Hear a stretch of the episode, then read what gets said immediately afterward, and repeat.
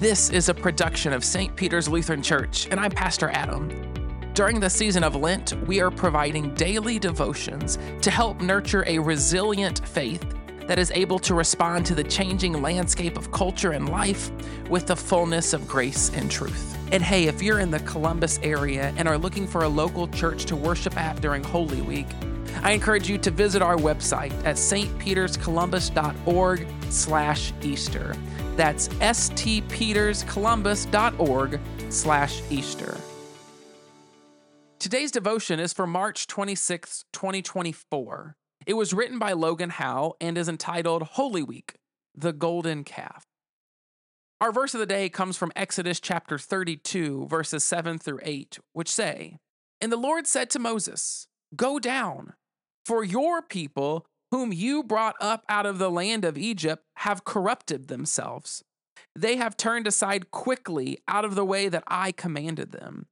They have made for themselves a golden calf and have worshipped it and sacrificed to it and said, These are your gods, O Israel, who brought you up out of the land of Egypt.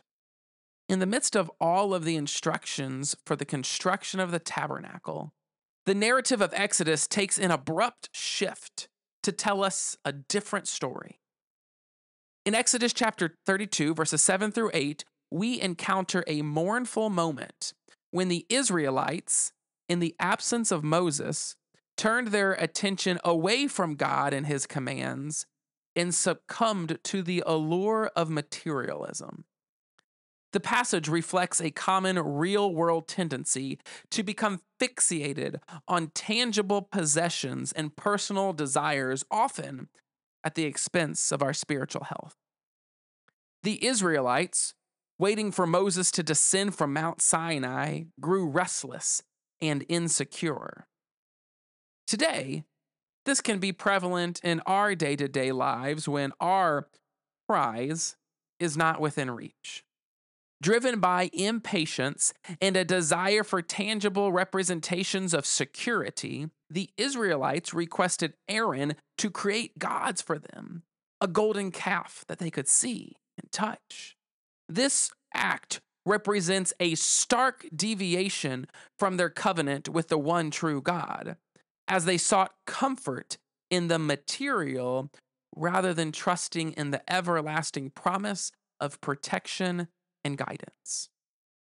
The inclination toward materialism is not confined to events in the Bible. It resonates with us today. In a world filled with constant distractions and a relentless pursuit of material success, it's easy to lose sight of our spiritual foundations. The golden calves in our lives may not be literal idols, but may manifest themselves in the form of possessions, status, or achievements that we prioritize over our security in God. Yet, among these prevalent distractions, God remains steadfast in his promises. This story underscores the enduring nature of God's promise and his willingness to forgive and redeem his people when we return to him. It serves as a reminder that our fixation on material things need not define us or sever our connection with Him. God's promises are not contingent on our perfection, but on Jesus and His love for us, His people.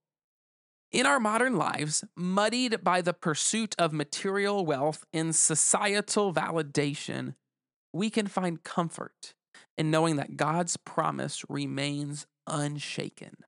May we recognize the uselessness of golden idols and hold highest the unwavering promise.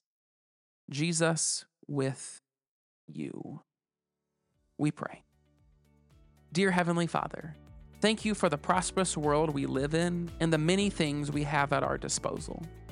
Help us to prevent them from becoming false idols. As we move through our daily lives, help us to keep our focus on you, as you are our one Almighty God. In Jesus' name we pray. Amen.